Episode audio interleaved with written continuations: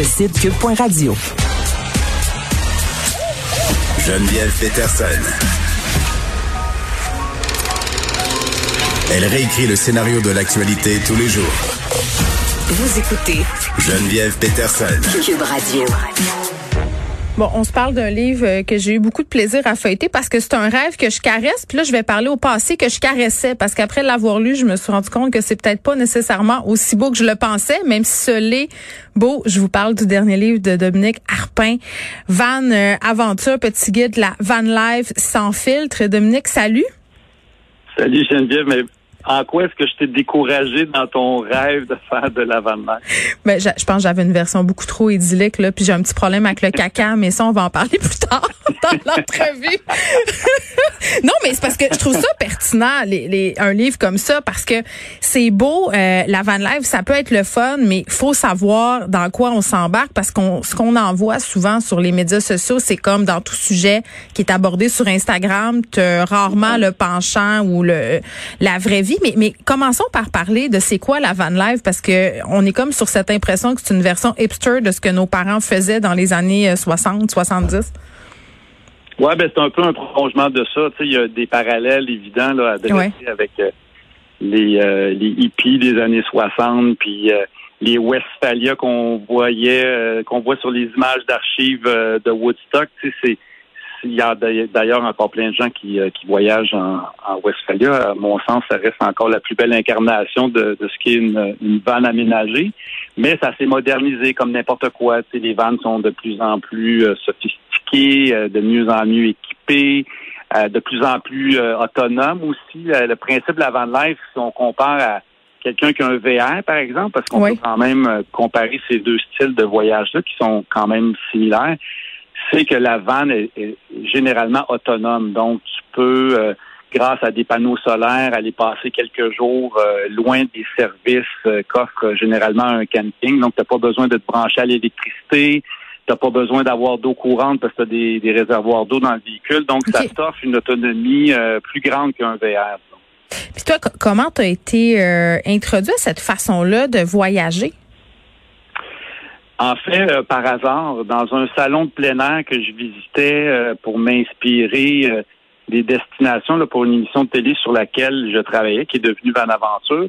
Puis c'est dans un salon euh, que, je suis tombé euh, nez à nez avec euh, un kiosque qui faisait la promotion d'une vanne aménagée, Van Life Montréal pour ne pas les nommer. Puis écoute, j'ai été complètement séduit par le véhicule. C'était comme le chaînon manquant qui que je cherchais pour l'émission. Puis on, est devenu amis. Amis m'ont prêté une vanne quelques jours pour que je puisse aller l'essayer. Puis là, j'ai tout de suite cliqué là-dessus. Tu sais, puis j'ai été nourri, comme bien d'autres, au aux histoires de, de Kerouac puis de la Beat Generation, oui. Jacques Poulain, Volkswagen Ghost. J'ai tout le temps été fasciné par, euh, par ce style de, de vie-là et de voyage-là. Donc, euh, je trouvais qu'il était temps que je m'y mette euh, plus sérieusement. Bon, avant de se parler du côté peut-être un peu plus méconnu de ce type d'aventure-là, c'est quoi les avantages de la van life? Ben, je pense que la première chose, c'est euh, la liberté qui vient avec euh, ce type de véhicule-là. C'est beaucoup plus euh, facile à conduire, beaucoup plus agréable. Tu sais, on, on revient à l'exemple du, du motorisé sur la route. C'est oui, de 200 pieds. oui. Quasiment comme conduire un poids lourd, là, alors qu'une vanne, c'est tu peux aller en ville, tu peux te faufiler dans des petits, des petits chemins forestiers. C'est, hmm beaucoup plus, ça agrandit ton, ton rayon d'action, si tu veux. Puis euh, la beauté euh, d'une vanne aménagée, c'est que tu, tu sais, c'est comme ta maison que tu transportes partout avec toi sur quatre roues. T'as as nourriture. Euh, moi, j'ai une douche dans la mienne, je peux me laver.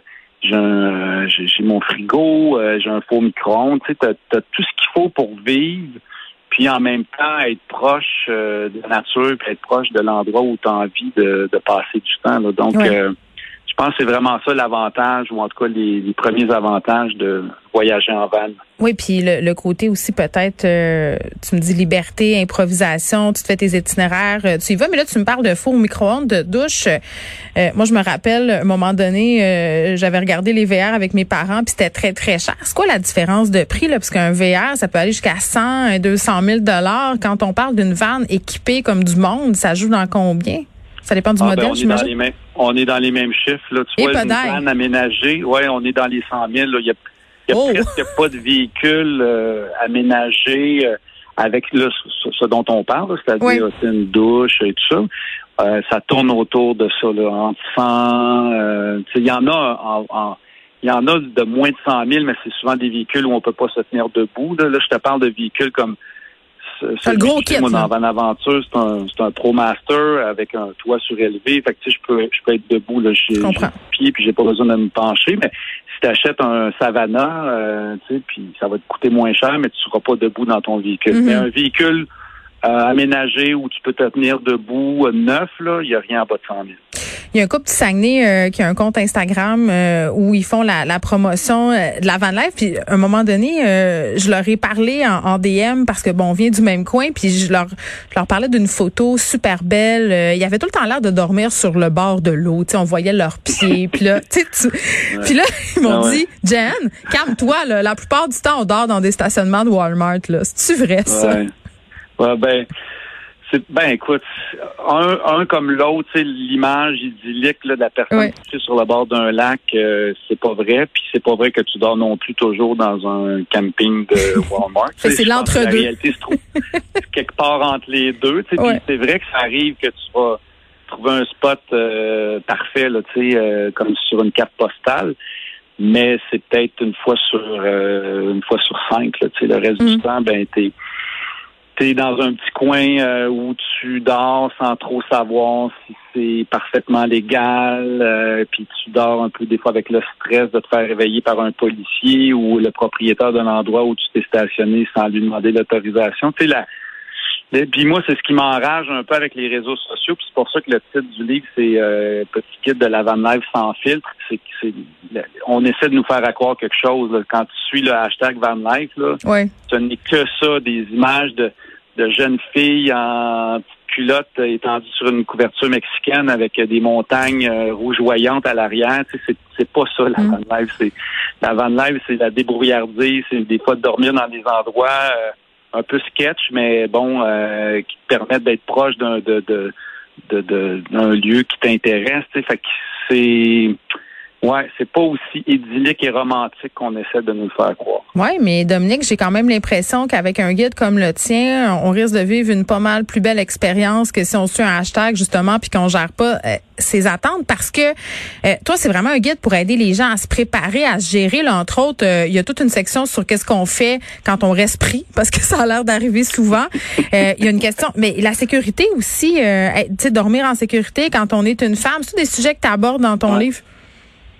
Ouais, puis euh, c'est important pour moi parce que tu sais, en tant que gars, ça, je ben quoi que, tu sais, je le dis très candidement dans le livre quand j'ai commencé les premiers jours, je dormais avec un couteau en dessous de mon oreiller. Parce mais voyons, pas vrai? C'est niaiseux. Mais attends une minute, Geneviève, c'est niaiseux parce que quand tu dors dans une vanne, quand tu y réfléchis deux secondes, il faut vraiment dormir dans une vanne pour le réaliser, c'est que tu es tellement proche de, tout ce qui t'entoure. Tu as un mur de tôle qui te sépare de, la, du reste de, la vie. Là. Ouais, ouais.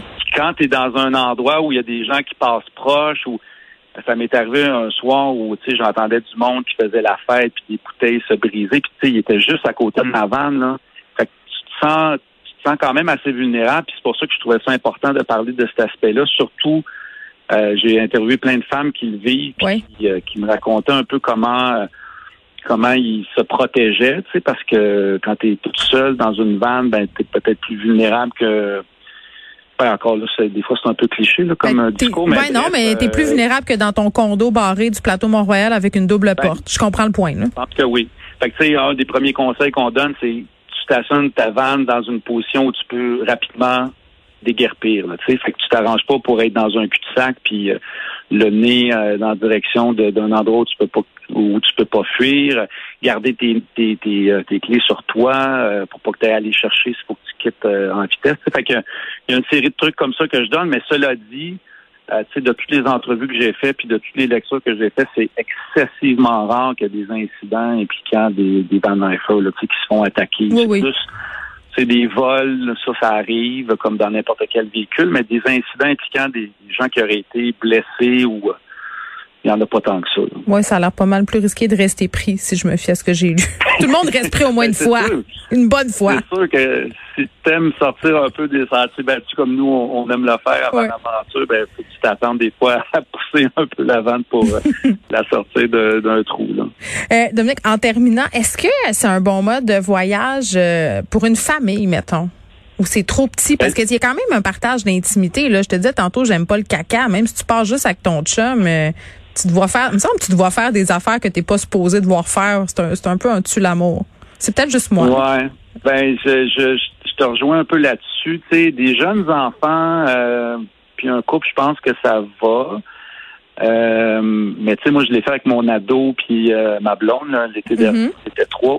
Avec le chien aussi, donc quatre. Oui. Comme, ça prend quand même de la place. Puis c'est un peu le bordel, là, pour être honnête, là, parce que t'es es empilé un peu les uns sur les autres, puis euh, t'es proche. Là, quand tu vas aux toilettes, euh, il, ta, ta oh famille, oui. c'est sonore, je comprends. fait que, fait que ben, tu sais, en même temps, je te dis ça, puis j'ai rencontré plein de gens qui, qui voyagent avec des familles, puis qui euh, avec des enfants, puis qui capotent là-dessus. Là, tu sais, c'est comme du camping de luxe aussi. Là. Il y a des gens mm-hmm. qui partent des semaines en camping avec des enfants puis qui triplent leur vie. Fait que le faire dans une vanne, c'est encore plus euh, confortable.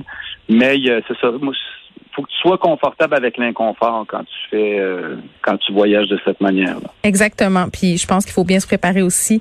Dominique Arpin, merci. Euh, son livre euh, Van Aventure, petit guide de la van life sans filtre est en vente depuis le 9 juin, disponible aux éditions du journal. Puis on écoute ton émission à Évasion. Merci beaucoup.